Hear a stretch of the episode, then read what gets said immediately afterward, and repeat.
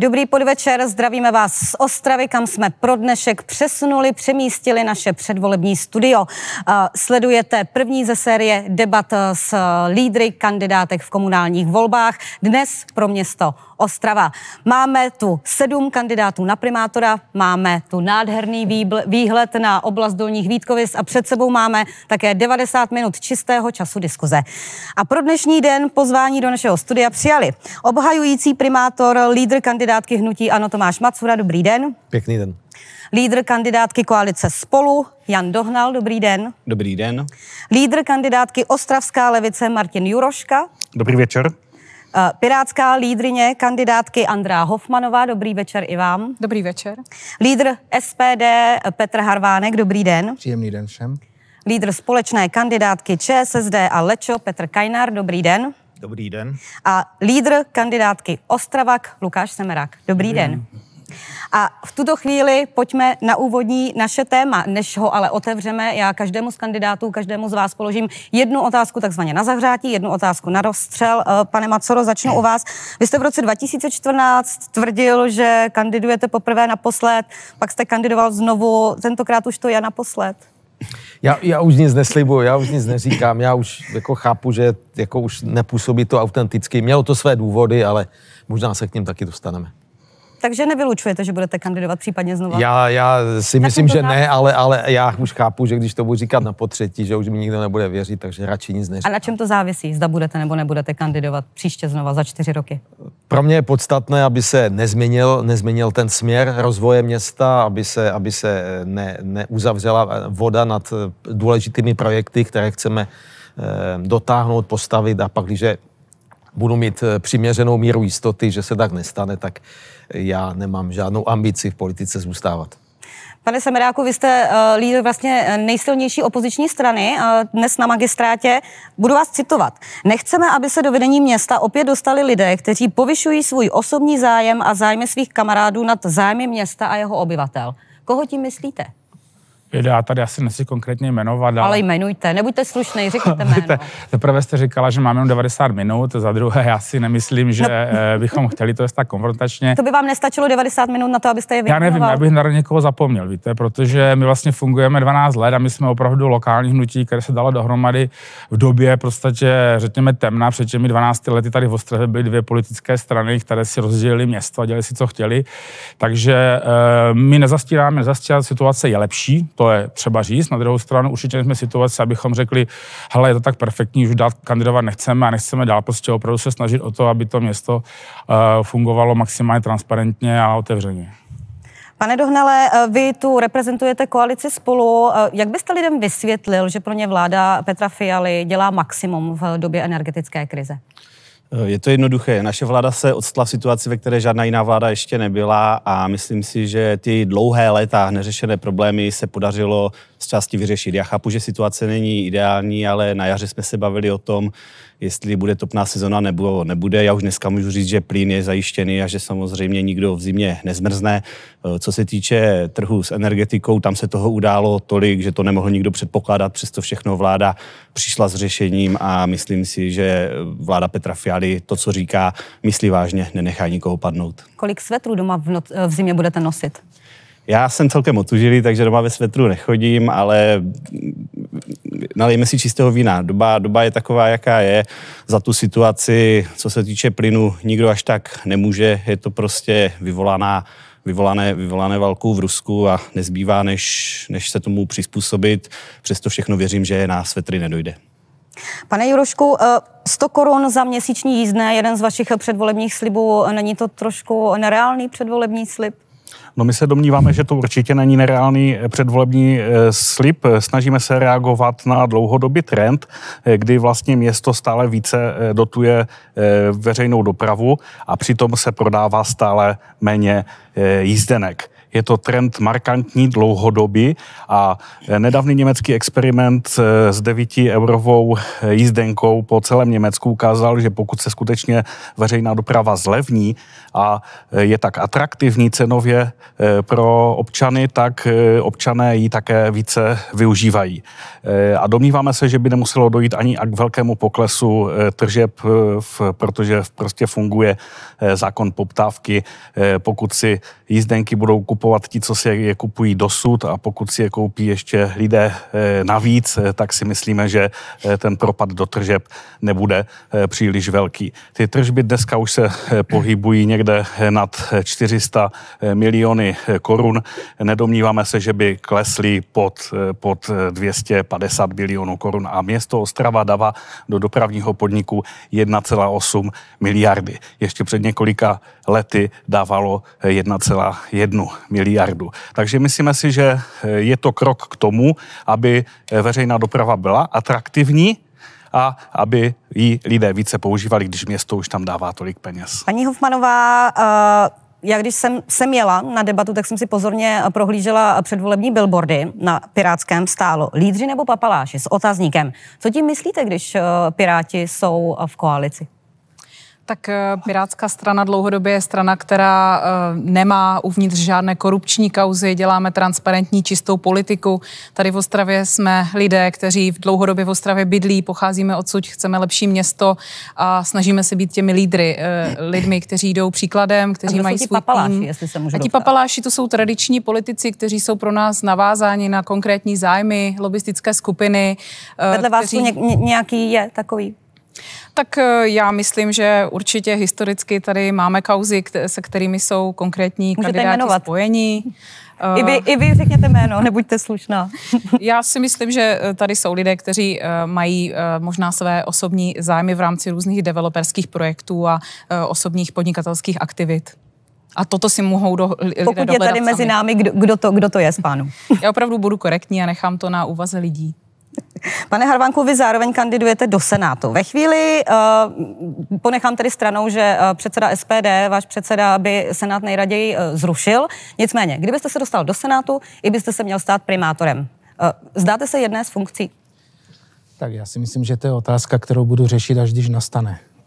To znamená, eh, já kandiduji do Senátu hlavně i z toho důvodu, protože se mi nelíbí, jak funguje současná vláda. Ale voliče by to třeba a zajímalo, jestli se budete věnovat oběma těm funkcím, nebo jestli byste, se, jestli byste si jednu z nich vybral, protože možná stoprocentně se věnovat oběma pozicím nejde.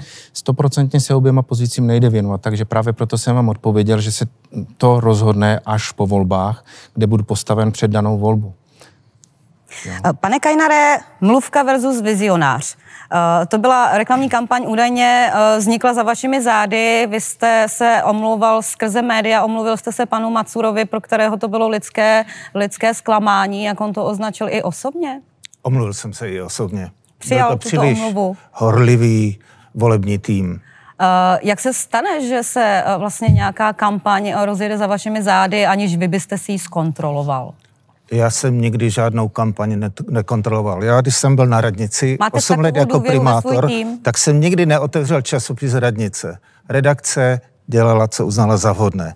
A všechny kampaně, ve kterých jsem byl, jsem nikdy neřídil ani nekontroloval. A teď si nevezmete třeba po naučení, když už máte tuto zkušenost? Víte, uh, myslím, že chyby se dějí na všech stranách a myslím si, že taková drobná chyba by měla být nějaká zásadní k tomu, abych měnil své zvyky, tak to ne. Tak to bylo naše rozstřelové kolo, to byla otázka na zahřátí a v tuto chvíli pojďme už na naše první diskuzní téma. Název města vznikl podle řeky Ostrá, dnes Ostravice. Je to druhé největší město Moravy a centrum Moravskosleského kraje. Už ve 13. století se o Sleské Ostravě zmiňuje papež Řehoř IX. A protože přes Ostravu vedla Jantarová stezka, prudce stoupl nárůst významu původní osady. Jenže 30-letá válka v 17. století a obsazení města švédským vojskem rozvoj naprosto zastavili. V 18. století ale v údolí Burňa objevili ložiska černého uhlí a to určilo ráz města na další více než dvě století. Ostrava je zakouřený město. Ostrava je zakouřený město. Když jedu směrem na Těšín, ten pohled mě netěší Ostrava, hmm, mé město. Hutě později získali Rothschildové a pojmenovali je Vítkovice. Těžba a zpracování uhlí se bohužel výrazně podepsali na rapidním zhoršení životního prostředí. Přímo v Ostravě se uhlí přestalo těžit v roce 1994 a nastal obrovský rozmach strojírenství. Bejvalo hůř, teď už je líp Ostravo. Kytka každého potěší, ale železo je produkt přednější Ostravo. Hmm, mé město. Pořád máme na území rozsáhlé brownfieldy. 8% celkové rozlohy tvoří brownfieldy přibližně. A pořád na území Ostravy máme funkční koksovny, což si myslím, že není úplně v souladu s ambicí být metropolitním jádrem. Přezdívka Černá Ostrava už je ale minulostí. Za posledních 25 let tu dokázali se životním prostředím skoro zázrak. Ostravě se velice dobře daří řešit eh, problémy spojené se životním prostředím, takže dneska je to jedno z nejzelenějších měst, plné eh, zeleně, stromů a eh, Ostrava již tedy není ta špinavá a umouněná, ale je to krásné, čisté, zelené město. Po omezení těžkého průmyslu v 90. letech minulého století ale následoval odliv obyvatel. Z 320 tisících tu žije o 40 tisíc méně. Relativně úspěšná ekonomická transformace se příliš neodráží v sociálním a demografickém vývoji. Ostrava i nadále čelí odlivu obyvatel. Více než 20 obyvatel Ostravy je v důchodovém věku a případně dalším problémem, jako je sociální exkluze nebo nízká intenzita bytové výstavby.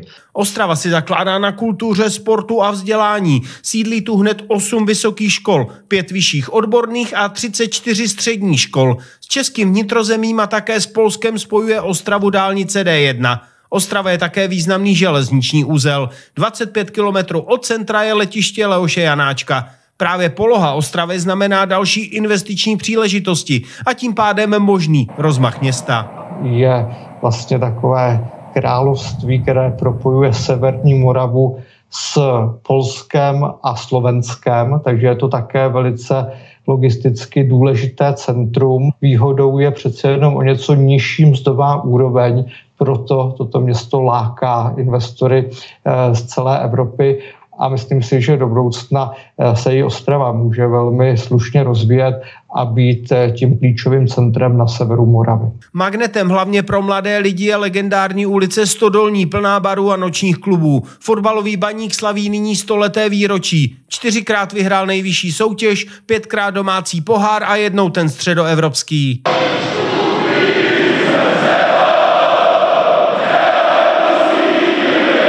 Hokejové Vítkovice vyhráli domácí ligu dvakrát, navíc se tu daří i dalším sportům. Nejvyšší soutěž hrají florbalové, volejbalové nebo basketbalové týmy. Už jede na 60 let se tu také koná mezinárodní atletický meeting Zlatá tretra. Závodila tu například Jarmila Kratochvílová nebo jamajský sprinter Usain Bolt. Filip Pultar, televize Nova. Sledujete první ze série předvolebních debat s kandidáty a s kandidátkou na ostravského primátora. Eh, než otevřeme diskuzi, eh, pustili jsme si reportáž o Ostravě, která nám představila město jako takové.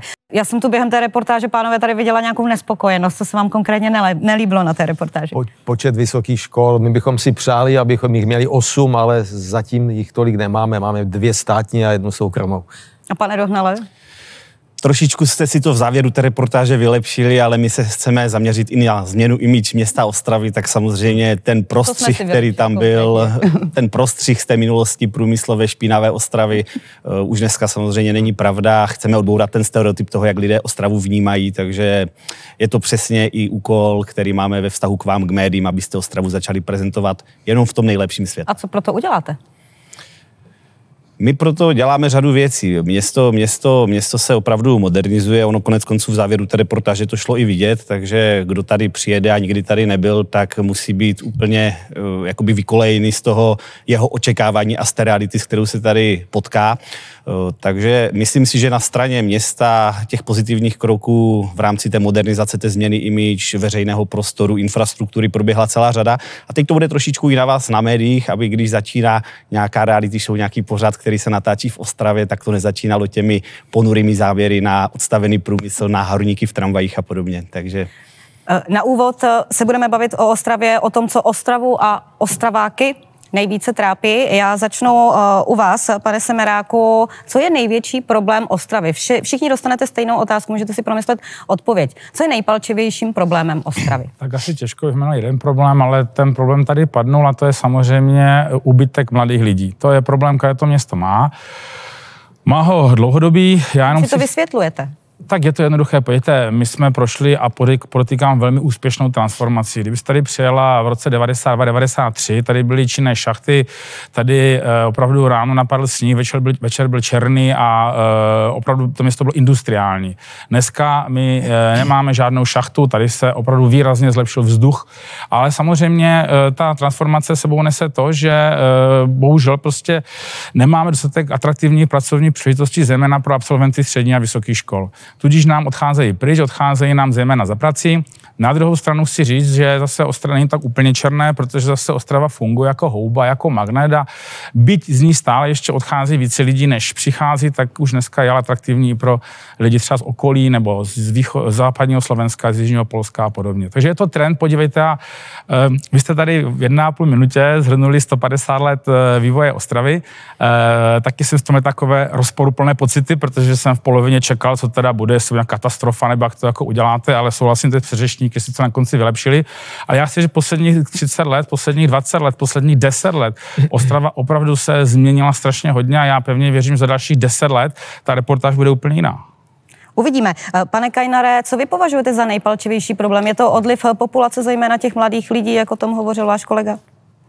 Tak město prochází transformací samozřejmě. Eh, na začátku 90. let, eh, když se přeměnil režim, tak eh, hutnictví a v hornictví pracovalo 200-300 tisíc lidí.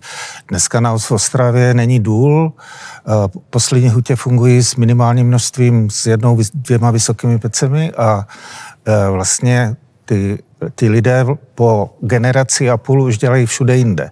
A důležité je, aby se do Ostravy eh, vrátili investoři nebo aby přicházeli investoři. Mně se podařilo vytvořit eh, zónu v Mošnově a v Hrabové a to byla taková ta první zachycení těch lidí, kteří neměli práci. Tenkrát bylo v Ostravě 20 tisíc lidí bez práce a dneska je Ostrava s nízkou zaměstnaností. Ale to nestačí, protože se musí vytvářet místa, která jsou atraktivnější. To znamená, to, co je třeba dělat, je podpora vysokých škol. To se taky podařilo v době, kdy jsem na radnici, založila se medicína, tím stoupl, stoupla prestiž Ostravské univerzity. Podařily se projekty, to je především zásluha Vysoké školy Bánské, ale město taky masivně přispívalo Vysoké škole, ať se jí daří a myslím si, že je to cesta i do budoucna. To, co posledních 8 let vnímám jako Eh, leh, nebo nedostatek, který si možná vedení města neuvědomuje, je, že v té univerzitě technické potřebujete zázemí, které by ty děcka, ty studenty, kteří absolvují, zaměstnávalo. To znamená, že potřebujete tahat atraktivní firmy. A poslední domy ve vědecko-technickém parku se postavily za mě před osmi lety. A od té doby se tam nestalo nic. A to jsou právě místa, která by měla přitáhnout mladé lidi. Pane Harvánku, nejpalčivější problém Ostravy a jak jej řešit? Recept? Eh, určitě v téhle chvíli my to vnímáme jako jeden z problémů dostupné bydlení. A další problém vnímáme bezpečnostní problém. Eh, k tomu dostupnému bydlení, pokud si představíte, že je tady rodina 2 plus 1 do 36 let, Jo, ty lidi v podstatě v téhle chvíli u toho průměrného příjmu, který je tady na Ostravsku 32 tisíc hrubého, což znamená nějakých 28 tisíc korun čistého, nedosáhnou na to všichni. Jo? A v té chvíli taková rodina, když si vemete, že e, za metr čtvereční se tady platí nějakých 47 tisíc korun, tak si může, může dopřát v uvozovkách být rozloze 60 metrů, je to nějakých 3 miliony korun. Nicméně, pokud si chce vzít hypotéku a splatí LTV 10%, tak se nevejde do regulativu České národní banky. To znamená, že ten člověk platí splátku, která je víc než polovina jeho čistého příjmu měsíčního. To znamená, musí si vzít buď přístupitele nebo někoho jiného. Ono to není tak jednoduché, takže my to chceme kombinovat. Je to forma družstevního bydlení, nájemního městského bydlení a samozřejmě spolupráce s rozjetýma projektama s developerama. Paní Hofmanová? Eh, já bych řekla, že Ostrava nemá nějaký palčivý problém, máme spíše uh, hodně menších problémů, budu možná trochu pozitivnější, protože tu negativní imič města děláme i my sami politici. Eh, my plníme strategický plán eh, města Ostravy, který se právě zaměřuje na ty problémy, které tady máme. Eh, rádi bychom jako Piráti dále pokračovali ve zkvalitnění vzdělávání. Já mám vzdělávání v Ostravě na starosti poslední čtyři roky. Udělali jsme poměrně kus práce. Pan Kajner tady zmiňoval firmy, které tady chybí. My jsme tady díky podpoře Moravskoslezského inovačního centra dostali novo, plno nových firm. Máme tady startupy. V tuto chvíli je Ostrava nejrychleji rostoucím městem startupů a právě to kvalitní vzdělání nám tady dá novou práci s přidanou hodnotou. Pokud tady chceme mít nové firmy, musíme na to mít vzdělané lidi. A to je to, na, čo, na co bychom se chtěli zaměřit vedle kvalitního veřejného prostoru. A pro nás Piráty je také důležitá problematika životního prostředí. V reportáži byla zmíněna koksovna a právě koksovnu v centru města bychom rádi aktivně řešili. Pane Juroško? Nejpalčivější problém Ostravy vaším pohledem? Tak jako podobně jako kolegové a kolegyně těžko hovoří do nějakém nejpalčivějším problému. Já bych to schrnul asi do pojmu kvalita života, na které bychom měli jakoby více zapracovat a z našeho pohledu eh, do té kvality života vstupuje několik věcí. To znamená, eh, první věc eh, je samozřejmě nějaká dobře placená práce, čili tak, jak bylo řečeno, dosáhnout toho, aby se zde dostali i zaměstnavatele s vyšší přidanou hodnotou a vyššími platy státy, dohlédnout také někdy na to, že třeba i státní eh, instituce mají, eh, lidé zaměstnaní ve státních institucích v Ostravě mají nižší platy než, než třeba v jiných, v jiných městech eh, v Čechách. Takže to je ta jedna věc. Samozřejmě druhá věc je bydlení, to si myslím, že je důležitá věc pro město. Tady se vlastně přestali stavět městské nájemní byty. Teď došlo k částečnému zlepšení, ale opravdu těch bytů se nepostavilo za posledních za poslední čtyři roky příliš eh, mnoho ehm, a my si myslíme, že by se měla rozjet tedy výstavba městských nájemních bytů. Určitě by to mělo být pro město investiční priorita, tak aby lidem se dostalo moderního ehm, nájemního bydlení za eh, dostupné ceny. No a potom veřejné služby a jako příklad můžu uvést právě třeba tu dopravu a nebo usnadňování, eh, usnadňování toho, aby, aby se rodinám dobře žilo, takže naše volnočasové poukazy například pro děti, tak aby děti mohly navštěvovat kroužky a rozvíjet třeba i svůj talent, eh, eh, což je zase komponenta toho vzdělání, o kterém tady hovořila eh, kolegyně Hofmanová. Samozřejmě mohl bych pokračovat dál, ale nechci brát čas. Pane Dohnale, už tady, už tady zaznělo dostupné bydlení, zazněla tady bezpečnost, zaznělo tady vzdělávání zlepšit, možná životní prostředí. Je tu ještě něco, co tu nezaznělo? Já bych řekl, že opravdu velkým problémem je vylidňování města. Pokud my ho nezastavíme, tak se nám bude ten provoz města stále prodražovat, takže je to opravdu něco, na co se ve vztahu k daňovým příjmům musíme zaměřit, jinak to město za pár let už nebudeme schopni financovat. Já bych řekl čtyři hlavní důvody, které, které, které z našeho pohledu vedou k tomu, že ti lidé odsaď odcházejí. První, a to už tady padlo několikrát, práce. Alfa omega, pokud nebudou lidi kvalitně zaplacení, půjdou za práci někde jinde. Takže my chceme vytvořit podmínky a je to i jedno z našich hlavních volebních hesel. Uděláme z Ostravy technologické centrum. Chceme zde přitáhnout firmy v inovativní, s vysokou přidanou hodnotou práce, tak, aby Ostrava byla atraktivní i pro lidi, kteří dneska žijí jinde a chtěli by sem přijít za prací. Potřebujeme sem dostat mladé a udržet mladé, které tady máme. To znamená, potřebujeme se zaměřit na zlepšení kvality vysokých škol. Souhlasím s tím, co tady řekli kolegové, řada úspěchů už tam je.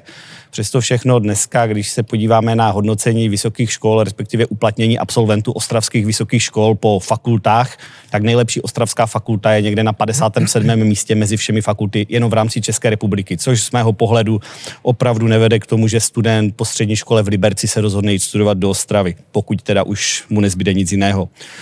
Eh, velkým problémem v minulosti, teď se to trošičku zlepšuje, je nabídka bydlení. My víme, jsou to teda data staré zhruba rok až dva eh, z krajského úřadu, kdy 9 z 10 lidí, kteří odcházejí z Ostravy, neodcházejí pryč z regionu, ale staví si rodinné domky v satelitech města. Je to velký problém, protože ti lidé dál využívají infrastrukturu města, ale zároveň v tom městě nebydlí, takže jakoby nesou, město nese ty náklady na ně, ale nemá z nich ten příjem. Eh, víme, proč to tak je. V Ostravě se nestavělo, takže lidé opravdu do jisté míry řešili své bytové potřeby tím, ne, že si postavili jediní, domek. kteří tento problém mají. Že si postavili domek prostě v Beskydech, někde 30 minut autem.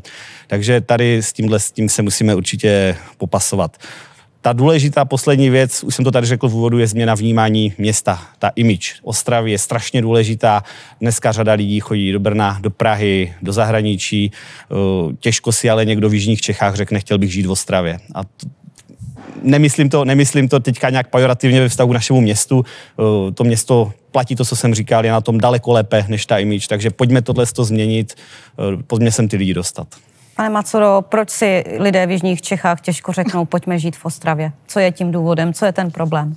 Víte co, jako poslednímu v řadě se mi těžko odpovídá na, na, na otázky, které tady jako kolegové přede mnou vesměs trefně, eh, či méně trefně eh, uvedli, nebo... To nebylo trefné, například. No tak eh, pohledu. z mého pohledu pan Kajnar žije v jakýchsi stále vzpomínkách, že, že, že vlastně Ostravu nastartoval průmyslová zóna, zóna Hrabové nebo v Mošnově. My jsme za naše doby postavili jinou průmyslovou zónu v, v Roušově, řadu průmyslových zón už dneska staví průmysloví investoři, ale to není o průmyslových zónách. Eh, vědecko-technologický park, který pan Kajnar tady pojmenovává, že za něho fungoval nebo za něho, za něho se stavilo, tak v té době to byla lepší realitka, nic víc. Dneska tam od roku 2017 funguje skutečně funkční, ino, ino, inovativní ekosystém, vznikají tam startupy evropské úrovně, takže to bych, to bych vůbec nesrovnával. Ale to jenom na, na konto toho méně či více trefně. E, já za sebe považuji za hlavní problém, a abych použil trochu jiná slova, než tady zazněla, e, za, zásadní problém eh, Ostravy, e, respektive komplex problémů, který vyplývá ze sociálně-ekonomické struktury obyvatel z demografické struktury obyvatel, která tady vznikla díky tomu 250 leté, díky té 250 leté historii e, těžkého průmyslu navázané, navázané na, na, na, na černé, černé uhlí. Dá se Ma, toto změnit? No, no samozřejmě, ale, ale, ale je, ono se to mění. Jo? Já myslím, že všichni se tady shodujeme v tom, že, že ta Ostrava se mění, mění se i ta struktura, ale jde to, jde to pomalu. Je to skutečně běh na dlouhou trať a my musíme, tuším, eh, paní eh, Hofmanová to pojmenovala, my od roku 2016 naplňujeme strategii eh, rozvoje města, která byla vytvořena s participací více jak 20 tisíc Ostravanů, takže má poměrně i legitimitu velkou a ta je právě zaměřena na, na růst kvality života ve všech aspektech. To znamená bydlení, vzdělávání, školství, volnočasových aktivit, kultury, sportu, protože dneska a ty výzkumy to potvrzují. Lidé nechodí za prací primárně, lidi si hledají místo. Jo, to znamená, podle nějakých výzkumů, které jsem četl, až 80% lidí, kteří se rozhodují si přestěhovat, tak si hledají místo, kde se jim bude dobře žít, až potom jako řeší vlastně čím se budou živit, nebo, nebo tyhle ty detaily. Takže my musíme řešit všechny, všechny ty střípky té mozaiky, které dohromady vytváří kvalitu života. Díky uh, za toto úvodní téma a my v tuto chvíli pojďme na další.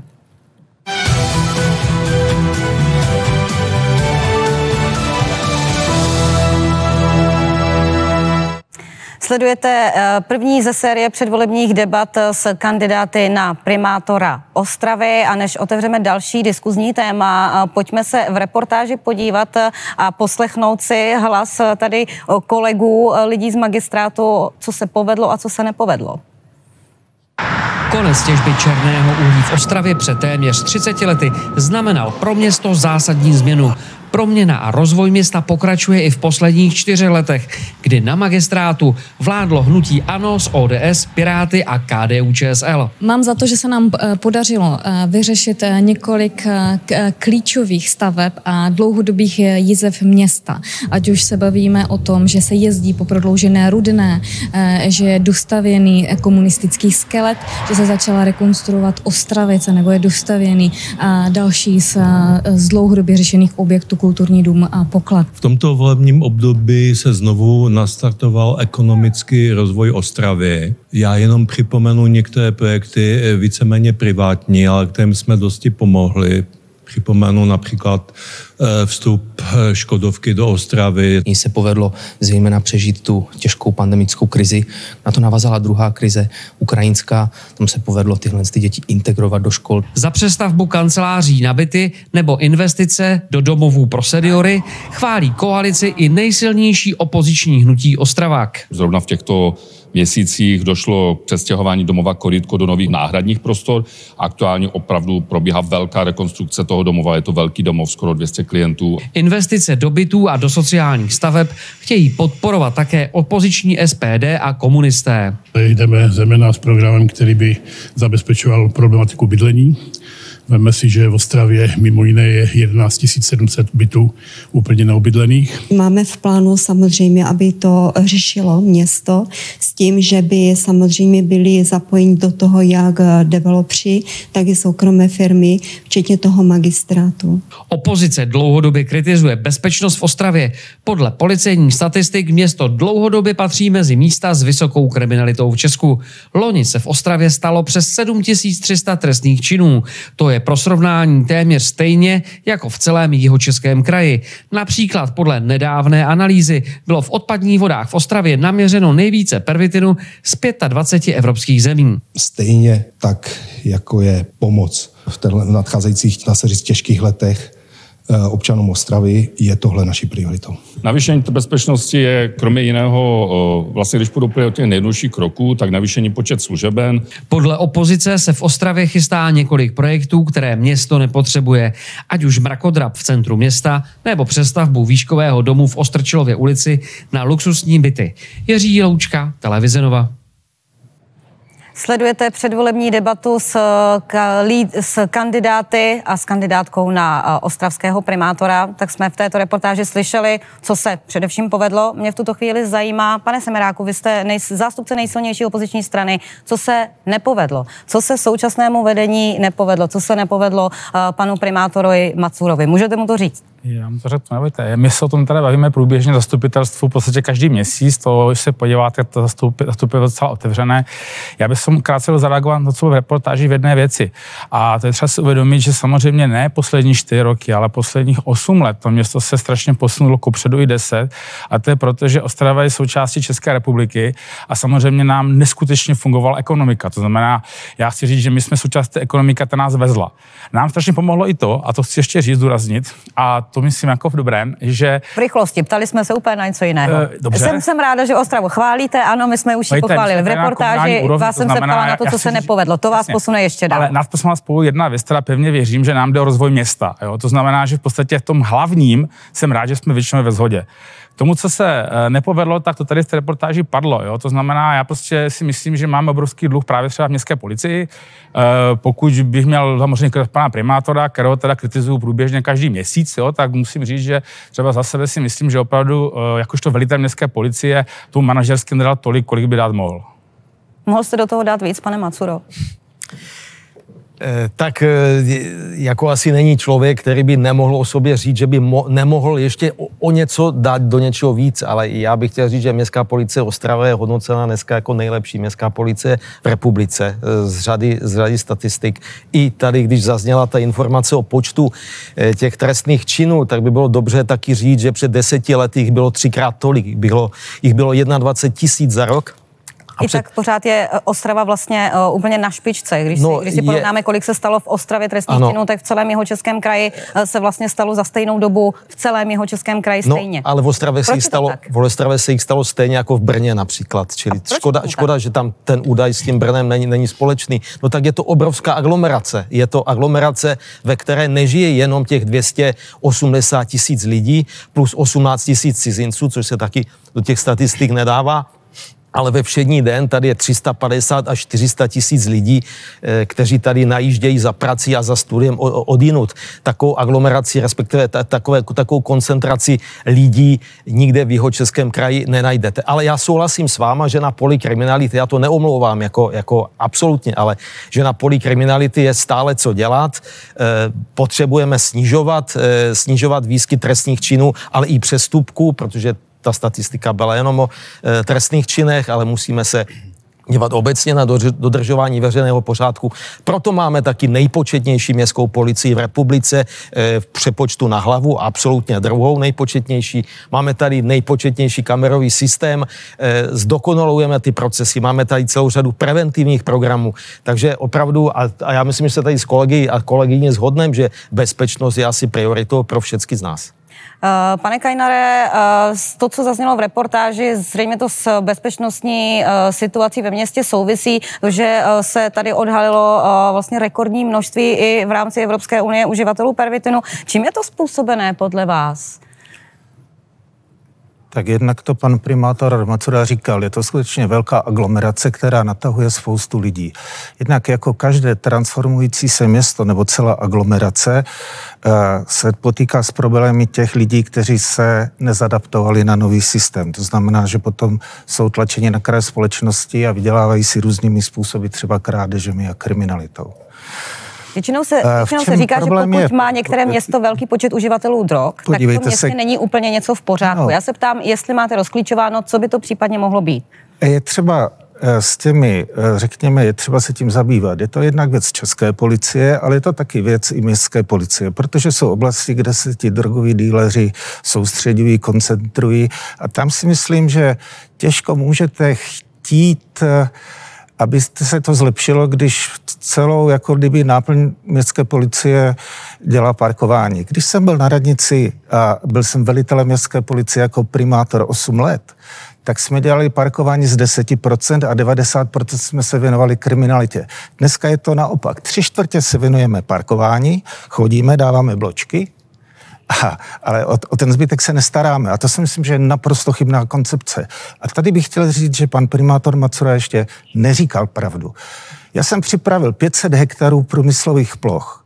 A při, tady byl největší příliv investic v celé republice. Když jsem odešel z hranice, tak to ustalo.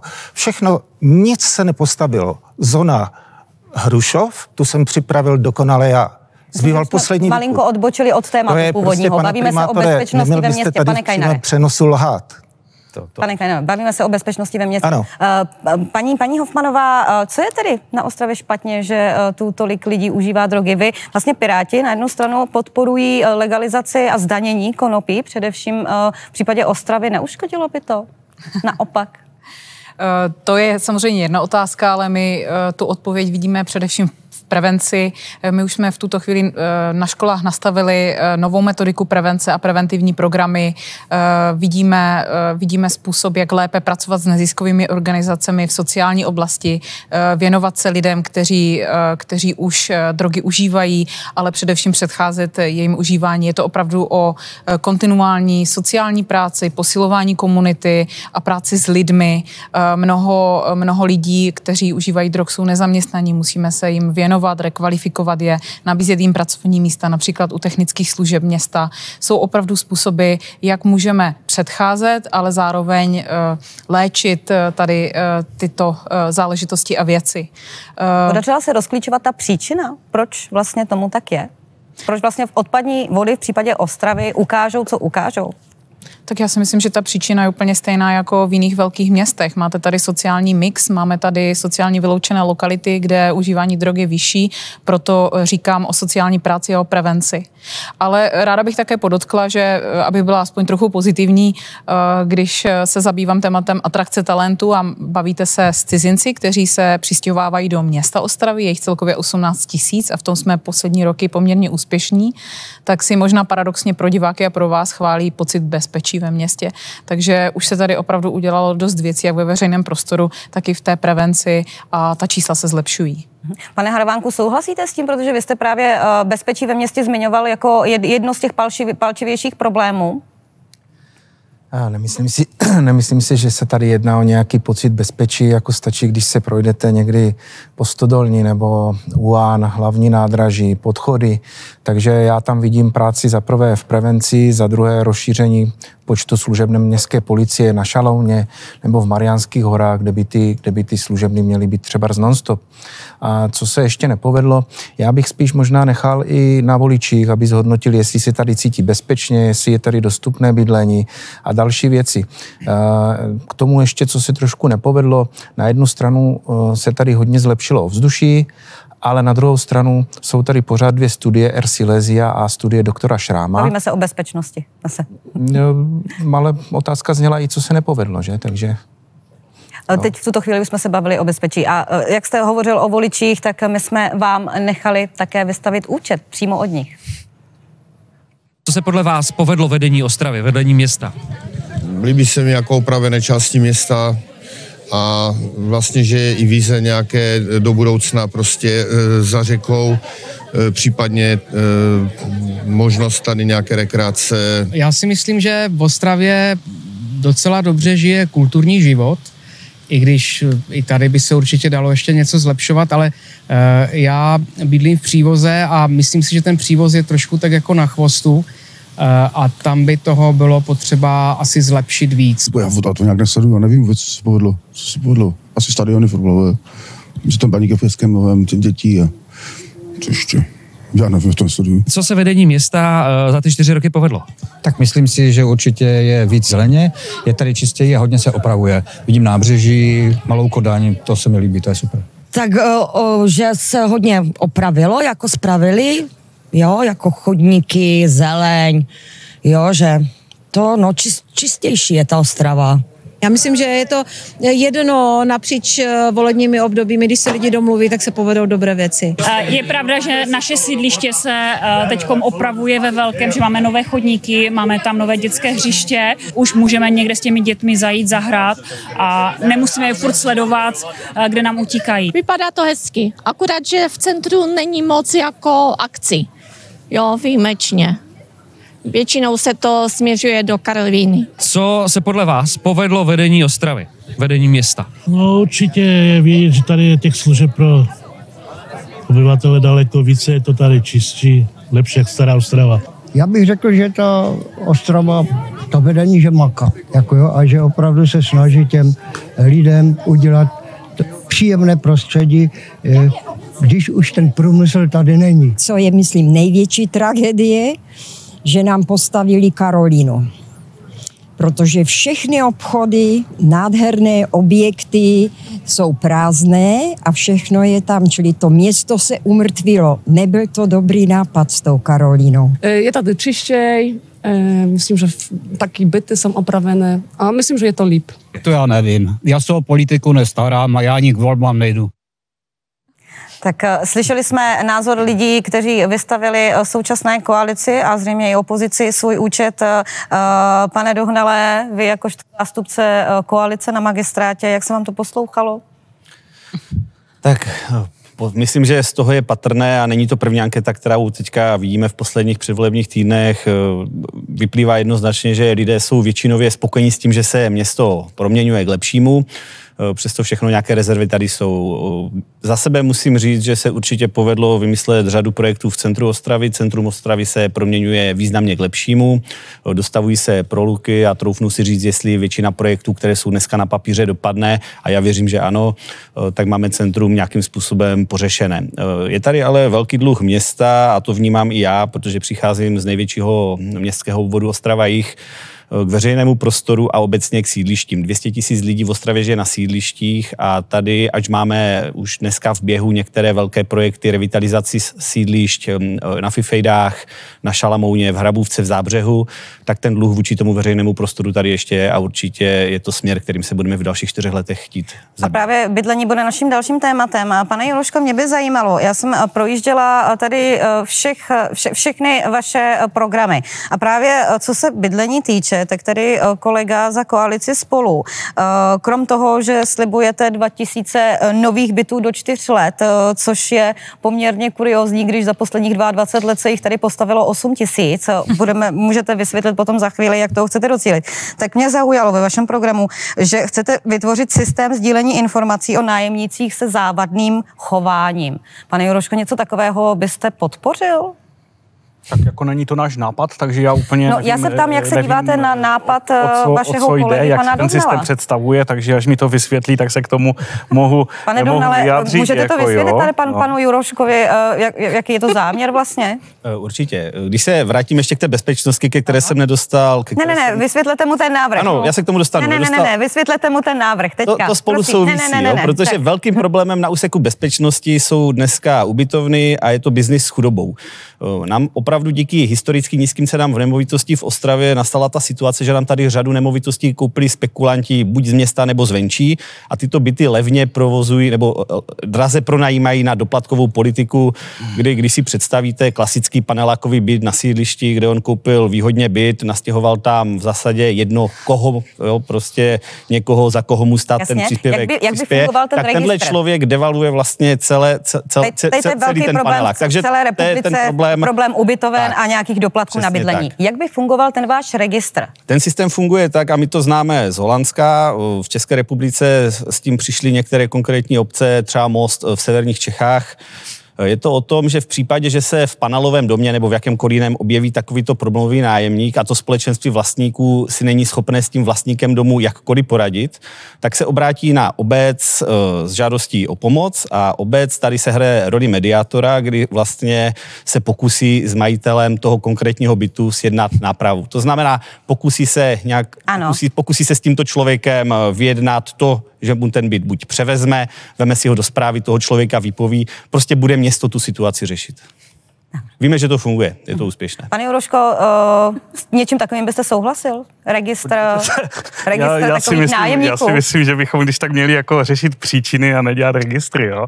A ten ta příčina, to, to, to způsobili tady jako s- strany e, pana Dohnala a e, dalších prostě, když se snažili vytvořit takzvaný trh s bydlením. To je důsledek, ta poplat, doplatko, doplatky na bydlení, e, sociální dávky e, vysoké jsou důsledkem takzvaného trhu e, s bydlením, deregulace cen nájmu a vysokých sociálních dávek, kdy stát má zaplatit to, co si ten spekulant s těmi byty řekne. Takže to je třeba zrušit a je třeba vtáhnout lidi, kteří jsou, a to ne, nedokážeme my, jo, to může dokázat stát jedině nějakým prostě systémovým opatřením, protože ti lidé jsou samozřejmě v těch ubytovnách e, e, v podstatě i v problémech, pro dejme tomu, e, s exekucemi a s podobnými záležitostmi.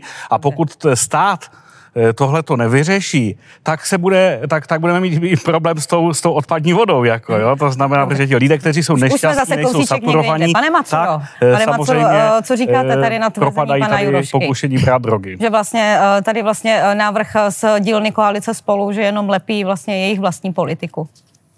Ale to je nesmysl samozřejmě, to je prostě Ale byste nesmysl. souhlasil s nějakým takovým registrem? Vy byste Ale ne, byl pro? tahle, jako, to mi zase nevkládejte do úst, já, já jako pro tě registr, já z registry nechci mít nic společného, prosím vás. Ale, ale tak třeba teďka ale... v ale- chvíli jste s ODS v koalici, tak ve chvíli, kdyby, vám, Ale kdyby, je kdyby za jejich- vámi přišli, pane primátore, podívejte, tady to by nám mohlo pomoci, tak uh, byste řekl ano, ne. Tak zaprvé takový registr, domnívám se, nemám to naštudováno jako aktuálně, ale po mém soudu jako neodpovídá aktuálnímu právnímu řádu. Tady v České republice porušuje GDPR. Ale to je, to je v dané chvíli formální detail, ale já osobně si myslím, že ten problém je třeba řešit jako jinými, jinými nástroji, než, než, je, než, je, než je registr. Ale eh, zásadně se vymezuju proti tady tvrzení pana, pana, eh, pana Jurošky, že problémem eh, je to, že tady vznikl nějaký trh zbyty, pro boha, trh zbyty musí existovat. Je to základní nástroj. Pane Kajnary, vy jakožto bývalý, bývalý primátor Ostravy, um, na něco takového byste kývil? Tak já si myslím, Systém že... sdílení informací. Já mám pocit, že je to příliš eh, metoda, která eh, je policejní a úplně mi nevyhovuje. Ale na druhé straně eh, věnovat se, řekněme, problémovým lidem, eh, do, jako jakým způsobem Jak s nimi pracovat. Protože chápu na jednu stranu, že asi určitým problémem do jisté míry to je. No samozřejmě, Je to podívejte to se. řešením, nebo uh, byste navrhovali jiné? Já, když jsem byl v druhém volebním období, tak jsem připravil velký projekt na, řekněme, resocializaci Romů. On se pak neuskutečnil z řady důvodů, nebyl, nebyl to projekt ani vlády, ale řekněme, že jsme se podívali na model v Madridu, kde tenkrát bylo Romů zaměstnaných asi 60% a 40 nezaměstnaných. A protože u nás se to moc neeviduje, kdo je Roma, kdo není, tak, nebo kdo je řekněme, nepřizpůsobivý, tak eh, u nás bylo nezaměstnaných z té oblasti asi 80%. To znamená, že je vidět, že existují metody, jak se o ty lidi, kteří jsou, řekněme, ve špatné sociální situaci, špatně zhánějí práci, jsou mimo společnost nebo na okraji, jak se jim věnovat tak, aby se začlenili. A řekněme, tak, jak užívají ten byt, a uh, jak se chovají, to je jeden způsob, jak s nimi pracovat a řekněme je odměňovat a řekněme, i jako kdyby jim je trestat jako za to, když nefungují dobře. Takže hlídat to, jak se chovají v bytě, je podle mě v pořádku, nevím, jestli k tomu je nutný registr. Paní Hofmanová, vy jste se tady při této debatě uh, poměrně často smála.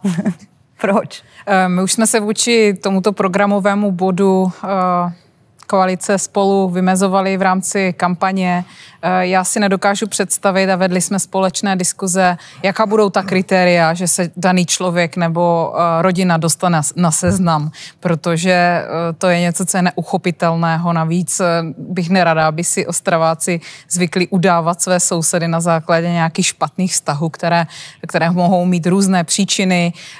Vůbec téma bezdoplatkových zón, které jsou v tuto chvíli nelegální v rámci České republiky, ta diskuze není ani vhodná.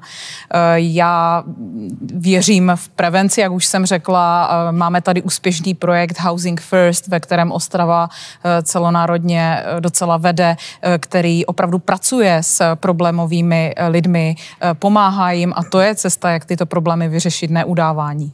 Eh, krátká reakce, opravdu stručná, musíme jít dál. Velmi stručně, protože opravdu mě fascinují slova předřečníků, protože já teda taky nejsem pro registr, nicméně jsem rád, že tohle to padlo. A já jsem si přihlásil do prostě důvodu, protože prosím vás, ono to vyměňování informací, byť je nelegální, dneska mezi soukromými vlastníky funguje protože vy jste v situaci a bohužel je to nutné, protože v okamžiku to nefunguje, tak se děje to, že se nám do těch bytů stěhují lidé, kteří jsou postiženi exekucí, ničí a podobně. A to paradoxně spěje k tomu, že potom ti pronajímatelé chtějí buď to větší kauce, nebo třeba jsou takoví, kteří lukrativní byty pronajímají výhradně firmám. Takže si, že my tady hovoříme, no budeme hovořit o dostupném bydlení, tak samozřejmě je třeba zaregistrovat, že na jednu stranu je zde město, ale pak je zde soukromý sektor. To znamená, já si myslím, že registr je i na mě příliš silná káva. Nicméně dát jakoby mm, e, pronajímatelům bytů, zejména soukromým, jakýsi nástroj nebo spolupracovat s ním, kde je to věci legislativně nezbytně nutné, protože opravdu nemůžeme dělat z bytu exkluzivně nedostupné zboží na straně jedné a na straně druhé to, o čem prosím hovořím, to není situace v vyloučených lokalitách. To se bohužel děje paradoxně v těch atraktivních. Jak to udělat, jako, aby to bylo v souladu s legislativou? Toto? Víte, já nejsem legislativec, jo, to znamená, já si myslím, že určitě to téma není jenom ostravské a pevně věřím, že určitě na tom legislativa pracovat bude.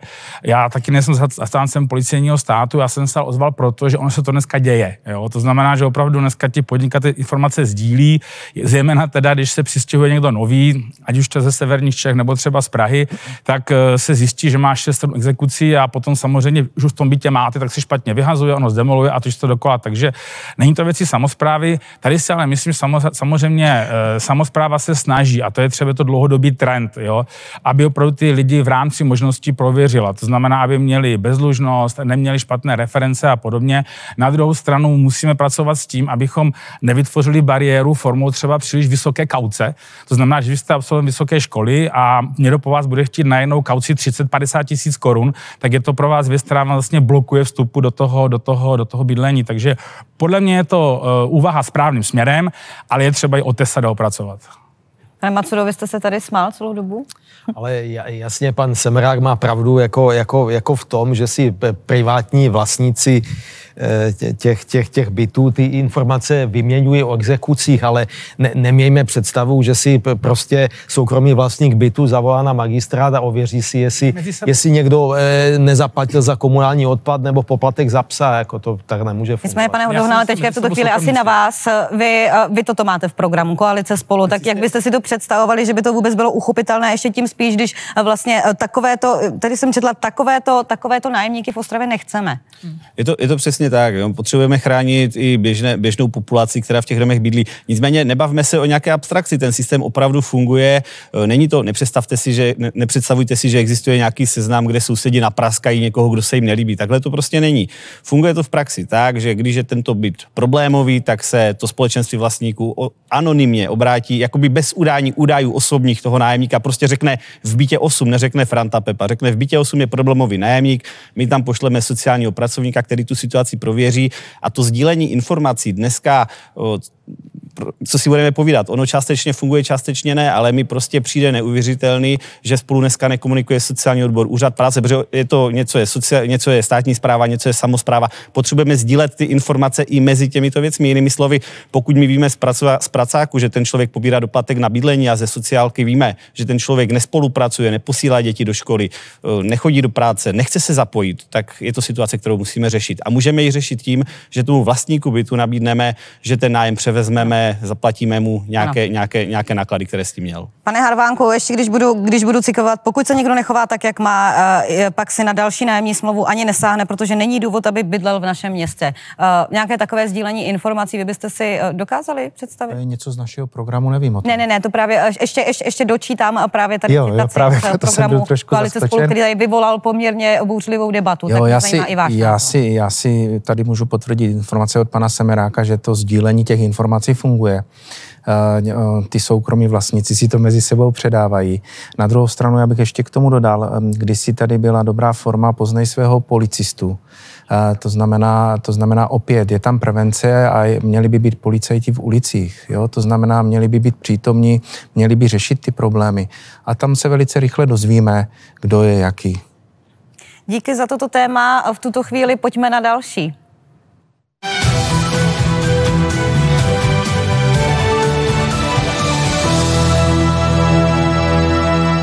A naším uh, dalším tématem bude budoucnost Ostravy a uh, představíme si ho na reportáži, ve které nám uh, lidé hovoří o tom, co očekávají od dalšího volebního ob, uh, období a od svých, od svých zvolených zástupců. A co očekáváte od nového vedení města? Uh, to tež, aby pracovalo pro lidi, aby se nám tady v Ostravě bylo dobře, bydlelo dobře, aby lidi ne, mladí lidi neodcházeli, aby tady byla práce. Že toto bude ještě lepší co jiného bych tomu měla říct? Já hlavně nevím, jestli bude nové vedení, jestli nezůstane to, co je teď. E, tak já myslím, že by se měly dělat věci, které prostě lidi potřebují a možná to rozvíjení zeleně by mělo pokračovat, možná by se e, nějakým způsobem měla omezit e, veřejná doprava. Že se to tu změní, že se to trošku zlepší ta, ta situace, že to nebude takové takové prázdné, že to trošku začne žít, jak to si žilo? Hmm, přemýšlím. Hmm, možná ta doprava, že by se mohla trošku změnit to parkování, protože jak tu člověk přijede, tak musí zaparkovat až v radnice vlastně, v tom podzemí, aby se tu dostal, ale to tak všude ve městech. A co očekáváte od nového vedení města? Takže v tom budou pokračovat, jako, že v tom budou pokračovat. Oni mají naplánované celou řadu věcí, jako, jo, které by chtěli udělat. No, tak já jim přeji, aby se jim to podařilo. Aby pro starší lidi byly zajištěné mm, dostatečné služby. No je toho hodně, tak aspoň něco, kdyby se povedlo. Byl bych rád, kdyby nové vedení pokračovalo v tomhle trendu. E, stejně, aby to pokračovali, aby bylo všechno dobře, a taky vydrželi dobře v covidzie, tak myslím, že zvládnou taky budoucnost. A co očekáváte od nového vedení města? No, taky, no, říkám ještě. Ty opravy, no, já nevím, no, ta doprava a i... Přiznám se, větší pořádek, protože opravdu ty odpadky kolem nás, když se člověk podívá, je jich hodně.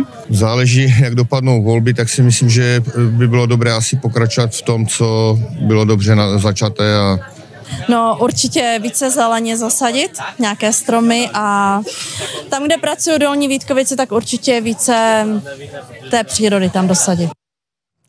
A vy nadále sledujete předvolební debatu s lídry kandidátek v komunálních volbách pro město Ostrava. Slyšeli jsme hlas lidu, slyšeli jsme, eh, co očekávají lidé, kteří bydlí v Ostravě od eh, dalšího vedení, možná nového vedení. Eh, já bych navázala na téma dopravy.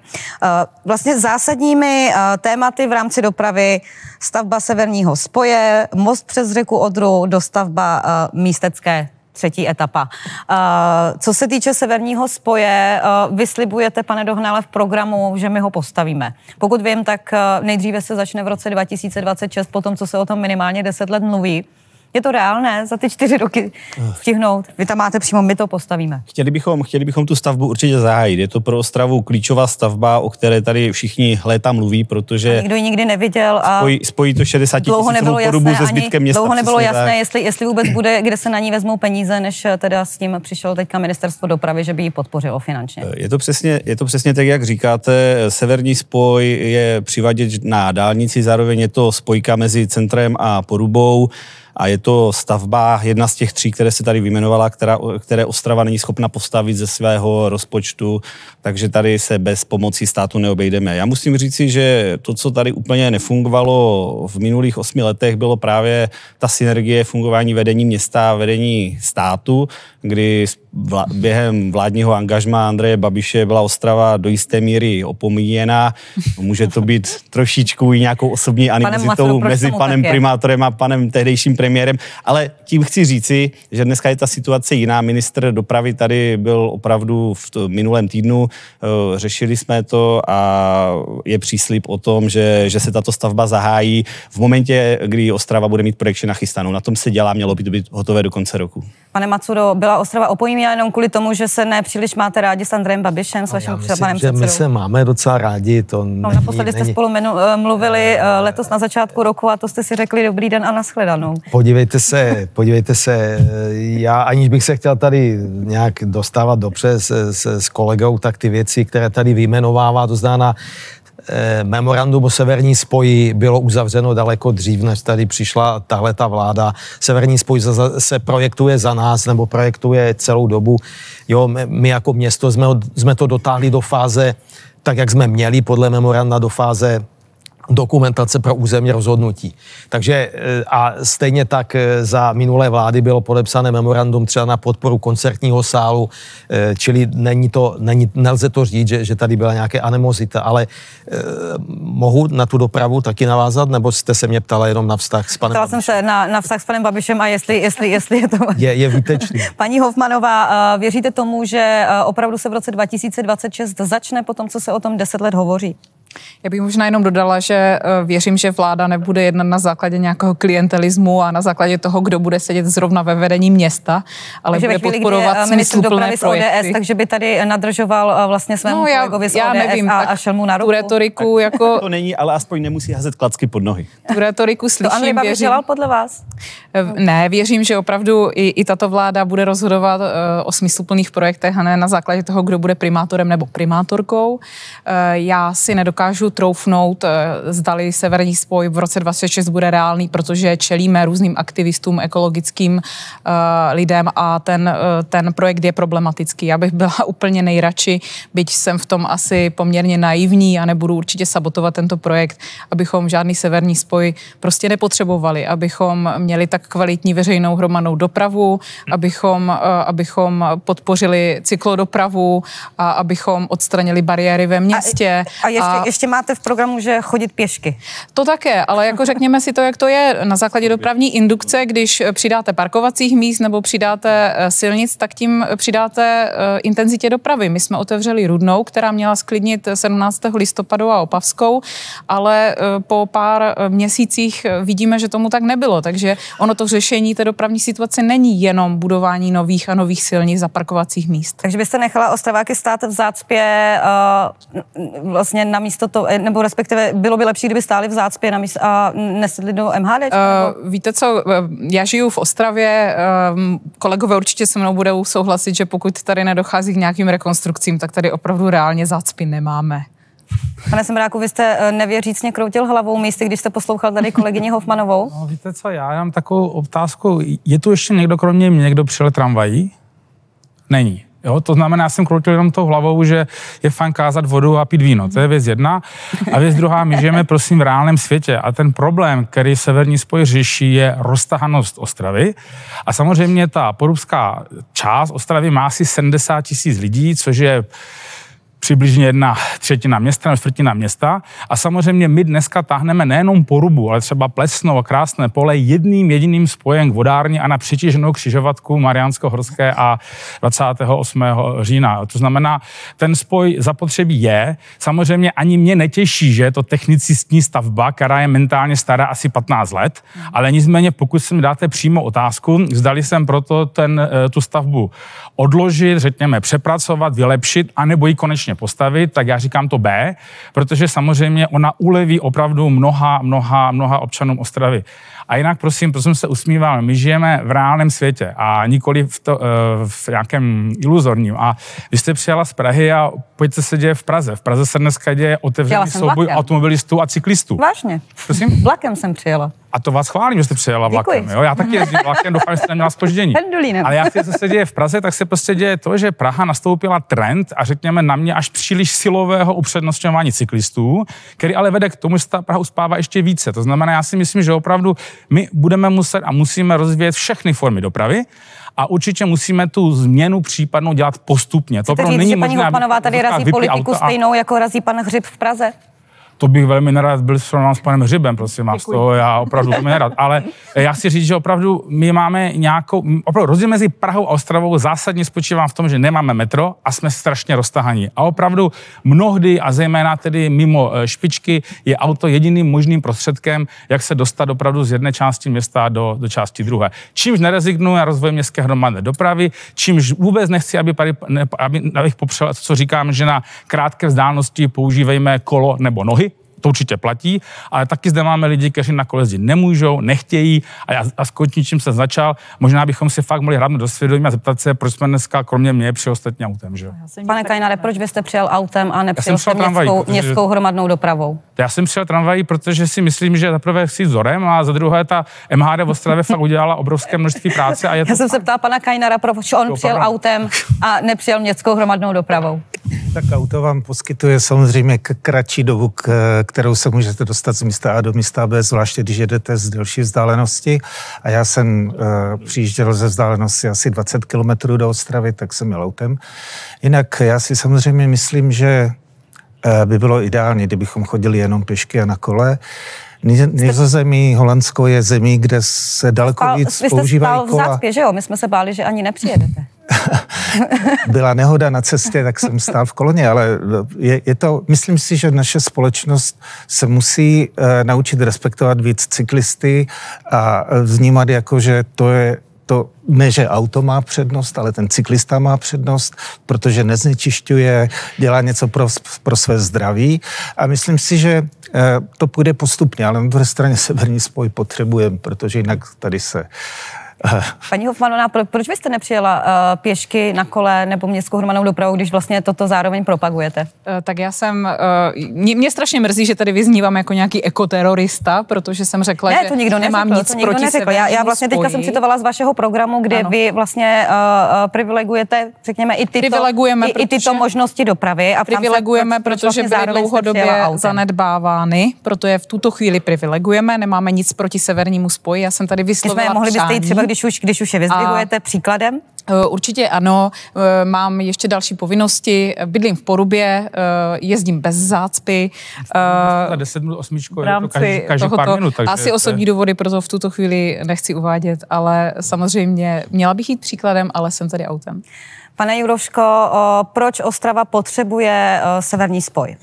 Tak já myslím, že ty důvody tady jakoby zazněly, to znamená, že to je věčně ucpaná, eh, ucpaná komunikace mezi Porubou a centrem města a severní spoj určitě pomůže. A vy věříte eh, tomu? Vy věříte tomu, že Pomůže jak individuální 2026 dopravě a pom- se konečně s ním začne? Jestli věřím, jestli se konečně s ním začne, no tak deklarace vlády jsou, vlád jsou různé a samozřejmě otázka je, jestli věřit, zda začne nebo nezačne vláda opravdu s touhletou stavbou.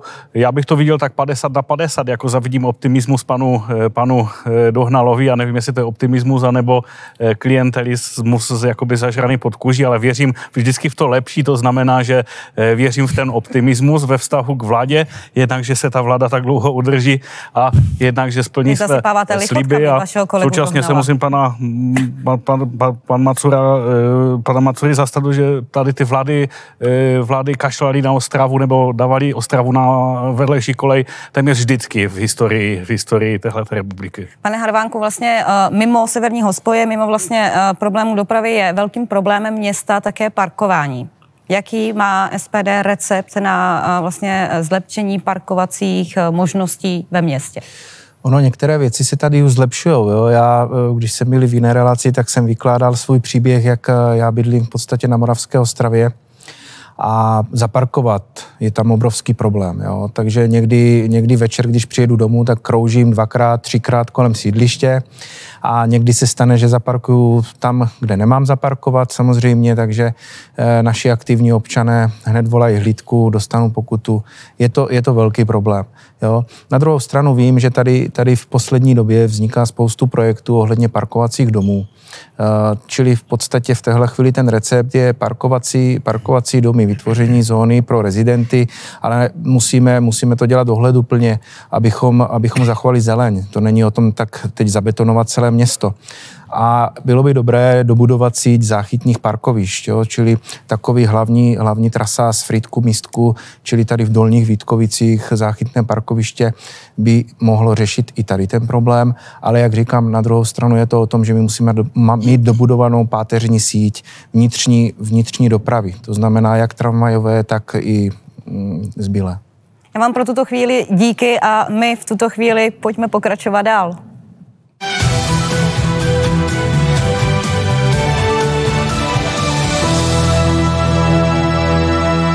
Sledujete eh, první ze série eh, předvolebních debat s lídry kandidátech v komunálních volbách pro Ostravu a my si v tuto chvíli pojďme pustit opět anketu, eh, opět názor lidí a těch jsme se tentokrát ptali, zdali vůbec své politiky znají.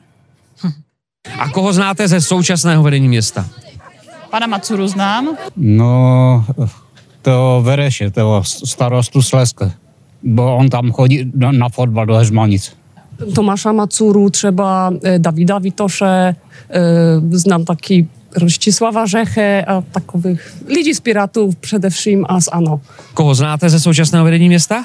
Ze současného znám spoustu, včetně pana primátora, paní uh, uh, nás, náměstkyně primátora pro školství uh, a spoustu dalších i, ty, i z odboru školství a tak. Hmm, myslím, že tam byl Macura, nebo ještě je, tak toho. Neznám. Ne, ne, ne, ne. Bohužel ne. no, znám eh, Bajgarovou, jako jo, která je rodina se Zdeňkem Bajgarem, který teď zemřel, jako jo.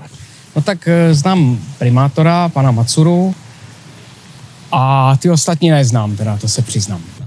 Z vedení tak primátora znám akurát e, Macuru a jinak neznám moc. Myslím si, že znám pana Veselku.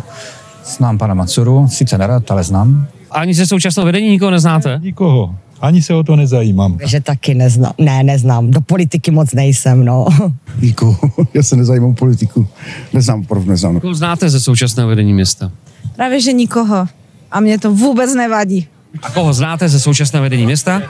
Tady neznám vůbec nikoho. No tak určitě primátora, pana Kajnara, e, některé náměstky,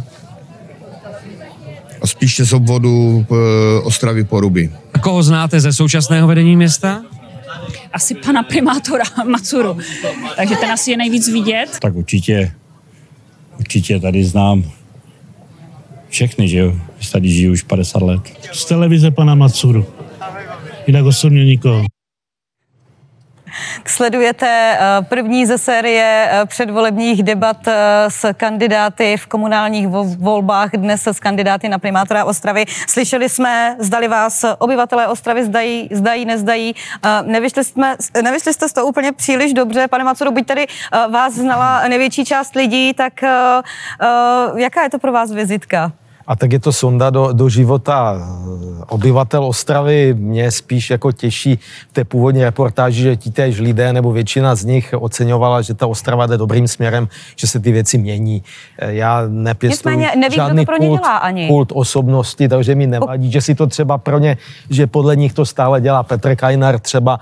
Dokonce jsem slyšel, si někteří myslí, že stále je naším eh, primátorem pan Tošenovský, jo, tak, tak Říkám, neberu to nějak úkorně. podle vás? Není tak to do jisté se... míry vaše, vaše vizitka, že vlastně uh, oni, oni neví, co pro ně třeba děláte vůbec v tom městě? Ale tak důle, jako to přece není o těch lidech, kteří tam sedí, je to o těch věcech, které se pro ty lidi dělají, jo, a já, mě to nějak jako žili, žili netrhá tohleto. Pane Dohnale, uh, není to tím, že vlastně slyšeli jsme tam spoustu názorů lidí, který ta politika vlastně vůbec, vůbec se nezajímá. Čím to je? Eh, je to obecně o vnímání komunální politiky, kdy ta komunální politika v Ostravě dosahuje volební účasti zhruba 35% a paradoxně přitom je to, zrovna, je to zrovna, je to zrovna, jsou to zrovna ty volby, které ten život ve městě ovlivňují nejvíce. Takže Zase na druhou stranu, já těm lidem rozumím, oni mají dost svých starostí, dost svých problémů, nechcou Ale úplně byste řešit. měli řešit ty, jako politici. My je řešíme. Vy byste měli mít a, o ty jejich problémy zájem a vlastně určitě. měli mít zájem na to, abyste ji s nimi pomohli. Že? Město je řeší, ale to, že lidé jakoby neznají jména konkrétních politiků ve městě, já bych tomu nedával nějak zvlášť velkou váhu. Lidé obecně znají toho, kdo prodává nejvíce úspěchy celé koalice, i jsme součástí, což je vždycky primátor, hejtman, předseda vlády. Eh, troufnu si říct, že kdybychom se těch lidí zeptali, jak nám vyjmenují 10 členů vlády nebo náměstky hejtmana, tak to dopadne podobně. Takže já bych to úplně nepřeceňoval. Symbolem eh, koalice, která dneska město řídí, je pan primátor, proto, proto tam byl nejčastěji zmiňován, ať už ten současný, ten minulý. Eh, třeba to příště bude někdo jiný, ale oso, osobně bych z toho neviděl. Tak, jako, aby, aby došlo na, na všechny. Pane, není to nějaké drama. Pane, pane Juroško, proč se lidé v Ostravě nezajímají o to, kdo bude tady na magistrátě? Poprosím už všechny o stručnější odpovědi, opravdu jdeme do finále. se zajímají, jsou lidé, kteří se nezajímají. Jako ale tak větší, 30% účast ve volbách je poměrně větší, opravdu malá. Proč? Čím větší, čím větší společenství, tak eh, tím méně znají ty konkrétní lidi. Já se ptám, proč je tady tak malá účast ve volbách? Proč tady lidé nemají zájem o politiku? Prosím stručně třeba mm, prostě jsou znechucení z, z, celkového toho, eh, z celkového toho vývoje jako jo, a z té kvality života, která je tady nižší v té Ostravě. Takže, takže když jsou lidé znechucení, tak potom eh, ztrácejí iluze, že by kdokoliv mohl eh, cokoliv změnit. změnit. Paní Hofmanová, vy máte jaké vysvětlení? My tady máme poměrně velký deficit v pěstování a podpoře občanské společnosti. To je důvod, proč rozvíjíme parlamenty na školách, participativní rozpočty. My musíme lidé, eh, lidi vtáhnout do té politiky, musíme eh, je daleko více nechat rozhodovat o věcech. Opravdu eh, to je náš velký úkol jako politiku, ale jako vzdělání obecně. Pane, pane Harvánko, jak byste lidi přesvědčil, že uh, zajímat se o komunální politiku, o to, co se děje na magistrátě v Ostravě, má smysl? Já jenom ještě navážu na tohle. V podstatě, když jsem poslouchal, ono ve Švýcarsku taky neznají vládu a jak to tam dobře funguje. Takže to není jenom o tom, o těch tvářích, které nějakým způsobem ty lidi znají, neznají. Jsme volební účast 35%. Lidi, jo, lidi jsou, lidi, jsou, lidi jsou znechucení politikou, na druhou stranu jsou znechucení nebo mají problém eh, postarat se o svoje živobytí. Jo? Když si vemete, eh, tady jsme se hodně bavili o to socioekonomické vrstvě, která tady je. Jo? A ty lidi se dostávají do existenčních problémů a jsou znechucení, když vidí hádky v televizi, vidí, že politici slibují a, a nesplní to, jsou dvakrát, třikrát zklamaní, takže z toho je dost možné, že to pramení. Pane Kajnare, podle vašeho mínění, jak přesvědčit lidi, aby se více zajímali o dění na komunální úrovni? Tak na druhé straně tady lidi, kteří chodí k volbám, tak někdo tady řekl 35%, jednak se to mění v čase a jednak to není tak jiné než v jiných městech. A spíš to ukazuje obraz celé republiky. To, že tady je možná o něco málo méně lidí než v Praze, tak to souvisí, jak tady jsme všichni řekli, s transformací města. Jsou tady lidé, kteří tak dobře, řekněme, nebyli schopni do té nové doby se dostat, tak jsou trochu mají deziluzi o té společnosti a přestali se zajímat. Ale jinak je to otázka demokracie, to znamená, Eh, vlastně asi nás nic neohrožuje, když nechodíme k volbám. Jsme asi spokojeni. Kdyby tady bylo zle skutečně, tak by možná lidé spozornili a k těm volbám by šli. Čili možná je to, v něčem je to určitě i pozitivní. A pane Semeráku, kde politici sel, selhali, že vlastně uh, občané jejich města je neznají? Víte, to, že neznají, to ještě neznamená, protože já si myslím, že politik nemá tlačit, on má pracovat. Ale nicméně řeknu jednu věc, když se kouknete do, na Českou republiku, tak čím je ta obec menší, tím chodí volit více lidí. Dokonce v těch malých vesničkách si občas ještě vezmou oblek, když jde volit 90% lidí. A já tvrdím, že ten problém, proč v těch větších městech chodí volit ona třetina lidí, je právě v tom nechucení z politiky a k tomu, k té stranič, straničnosti, kterou politické strany někdy i ten nám to občas zaskřípe, vnáší do toho komunálu, který až potom znáte, tak zjistíte, že je opravdu o lidech. On není prostě o politice. Ale bohužel, jako ta polská kultura v České republice je taková, jaká je. A že oni vidí ti občané v menší obci, že tam mají starostu, kterého znají, mají tam souseda, mají tam nějaké uskupení, tak mu věří. V okamžiku, kdy prostě vidí ty politické strany, které bohužel na sebe řevní v televizi, na internetu, v novinách, tak prostě už jsou z toho unavení a nevnímají ten rozdíl. Bohužel jako nevnímají vnímáte rozdíl a podotýkám, Honce Přežesník je to obrovská škoda, protože samozřejmě dneska v tomto městě z deseti lidí půjdou volit tři. A to je samozřejmě špatně. Ale to je opravdu uh, úděl Ostravy, která je někde na pomezi mezi malým městem a mezi, mezi státem. Díky za toto a my už se pomaly blížíme do našeho finále.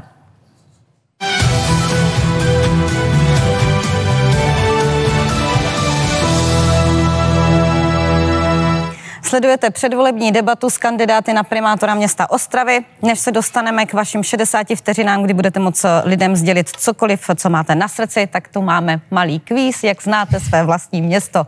Už jste ho dostali v některých diskuzích, takže poprosím stručné jasné odpovědi, případně nevím. Uh, takže pane Semeráku, uh, kdy bylo představeno nové logo města? Za pana Kajnara, rok, rok přesně nevím, studio Najbert, ale rok vám neřeknu. A byl to během pana vádnu, vádnutí, pardon, vedení města panem Kajnarem. Nejsme, nejsme monarchové, jsme Pane Kajnare, je to pravda? Je to tak a sám přesně na tom nevím, někdy kolem roku 2007-2008. Eh, jak vypadá heraldický znak vašeho města? Kuň. Eh, pardon. To se ptám už pana, no, pana, pana Kajnara. No tak to, Jsem to by bylo skutečně zlé, kdybych to nevěděl. Je to kůň bílý, že? Uh, uh, pane Harvánku, vás by se zeptalo, jakou barvu má sedlo onoho koně? tak to jste mě zaskočila, teď nevím, jestli... Ví jestli, někdo? Jestli to není... modrou. Modré, modré. modré. Není modré. Není modré. Je uh, zlaté a červená deka pod tím. Uh, kdy se vytěžilo, paní Hofmanová, poslední uhlí na území města?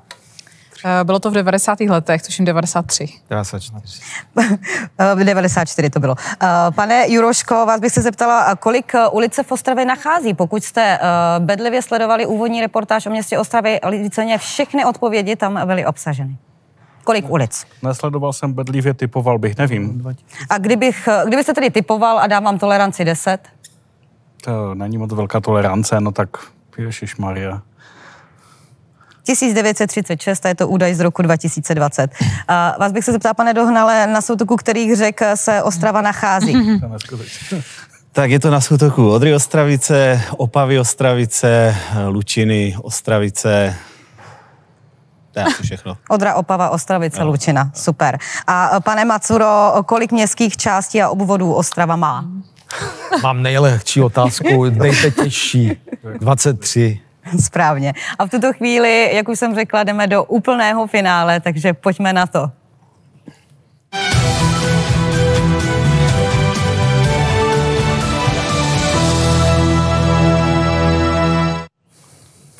V tuto chvíli, jak jsem předesílala, sledujete už závěr, sledujete závěr naší předvolební debaty s kandidáty na primátora města Ostravy. Jak jsem předesílala, každý z vás bude mít 60 vteřin na to, aby divákům sdělil cokoliv, co považuje za důležité. Prostor je absolutně váš. Dívejte se u toho do kamery, kamera si vás najde, kde uvidíte svítit červené světilko, tam mluvte. Pane Macuro, 60 vteřin pro vás. Prosím.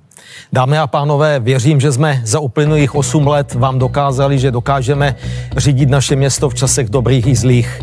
Ostrava se viditelně proměňuje k lepšímu, je v nejlepší ekonomické situaci ve své historii a to jsme přitom museli zvládat dvě velké krize. Krizi covidovou a uprchlickou krizi z Ukrajiny. Jsme přesvědčeni, že vám máme co nabídnout i do budoucna. V této chvíli je nej, nejdůležitější nabídnout pomoci lidem a institucím, které jsou ohroženy ekonomickou energetickou krizi. Přitom ale nesmíme ani rezignovat a nebudeme rezignovat na budoucí rozvoj našeho města. Prosím, přijďte k volbám. Děkuji vám. Díky za dodržení časového limitu, ani jste ho nevyužil celý. Stejných 60 vteřin i pro pana Dohnala. I vaše kamera, prosím. Pojďme pokračovat v, Pojďme pokračovat v rozvoji Ostravy. A už mi běží časomíra. Pojďme pokračovat do rozvoji našeho města, eh, pojďme pokračovat ve změně image, pojďme udělat naše město atraktivnější a lepší pro život. Eh, pojďme postavit nové byty, pojďme dostavět klíčovou dopravní infrastrukturu. Nezaměřujme se pouze na automobilovou nebo veřejnou dopravu, podporujme všechny způsoby dopravy ve městě, to znamená i tu alternativní. Pojďme dotáhnout eh, revitalizaci sídlišť, ať se nám na nich žije všem příjemně. Pojďme vytvořit podmínky pro příchod developerů, aby v Ostravě chtěli stavět stavět byty, abychom se nemuseli stěhovat za lepším bydlení do Freelandu, do Beskyt, někde na Opavsko. Pojďme se podívat na problémové lokality, pojďme řešit problém ubytoven, pojďme tlačit na naše zákonodárce, na vládu České republiky, aby se Ostravě věnovala, protože máme tady problémy, které jsou specifické pouze pro naše město a Ostrava je sama bez pomoci vlády určitě není schopná zvládnout. Pojďme se podívat na vysoké školy, pojďme se podívat na to, proč mladí odcházejí, pojďme, pojďme je tady udržet, nabídněme jim eh, kvalitní volnočasové vyžití, aby tady chtěli všichni dál žít. Čas. Díky za dodržení časového limitu, tolik 60 vteřin pro lídra kandidátky koalice Spolu Jana Dohnala a v tuto chvíli je na řadě lídr kandidátky Ostravská levice Martin Juroška. Prosím, kamera číslo jedna je vaše. Milí spoluobčané, eh, Slyšeli jste, že volební účast bývá malá, každý hlas je rozhodující a máte šanci ovlivnit něco ve svůj prospěch. Takže přijďte prosím k volbám. A pokud si myslíte, že ostravské vodárenství by mělo být opět ve vlastnictví města a neměl by na něm být francouzský parazit, pokud se nedomníváte, že je dobrý nápad stavět koncertní halu za 5 miliard, pokud chcete, aby město raději investovalo do bydlení a do jiných potřebných věcí, pokud si přejete, aby děti do 15 let, podobně jako v Praze, jezdili bezplatně městskou hromadnou dopravou. Pokud chcete zlevnit jízdenky a snížit poplatky minimálně po dobu eh, ekonomické krize, která nás čeká, eh, přijďte k volbám a volte Ostravskou levici. Jsme nejlepší volba pro obyčejné lidi.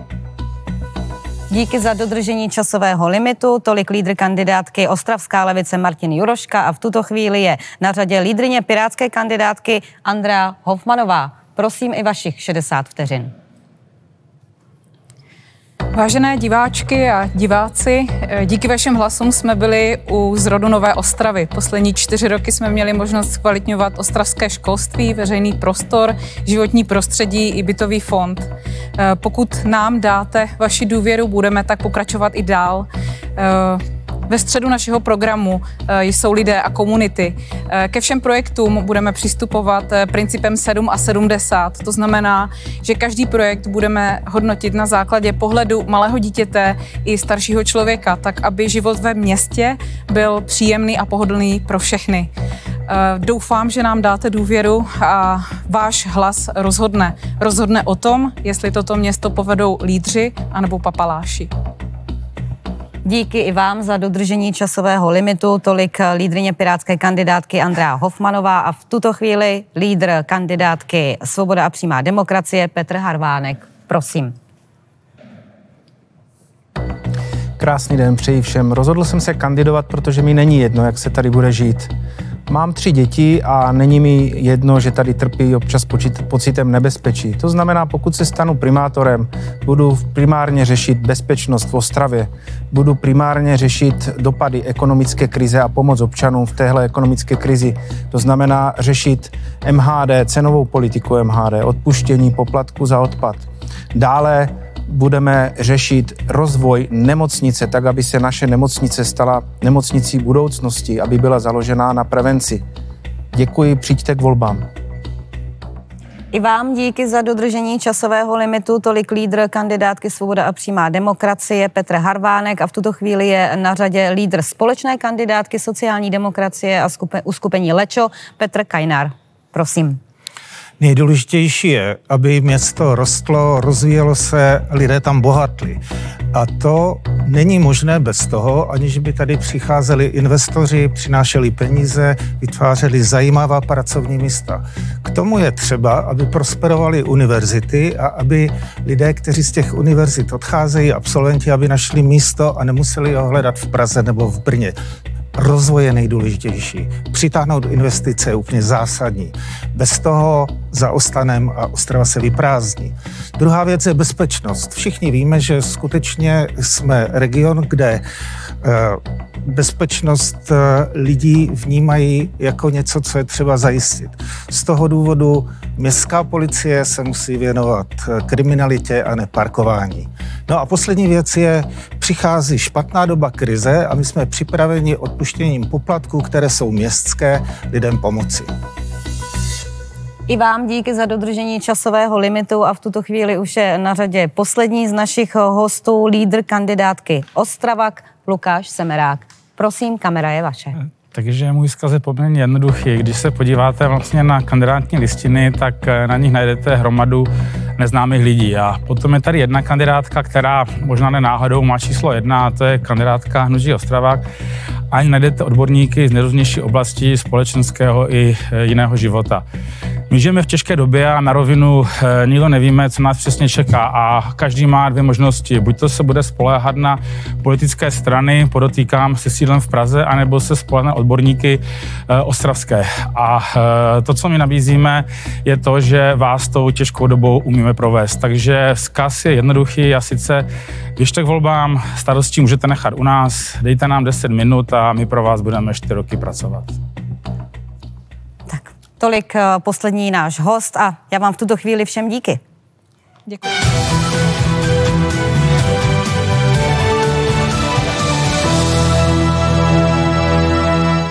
Naše první ze série debat s lídry kandidátek dnes v Ostravě je v tuto chvíli u konce. Já vám všem díky eh, za to, že jste přijali pozvání v našem studiu s krásným výhledem. Naschledanou. Naschledanou, děkujeme. děkujeme děkujeme A díky i vám divákům, že jste se dívali. Uvidíme se znovu zítra. Uvidíme se znovu zítra s lídry kandidátek v Brně. Budu se na vás těšit. Hezký večer.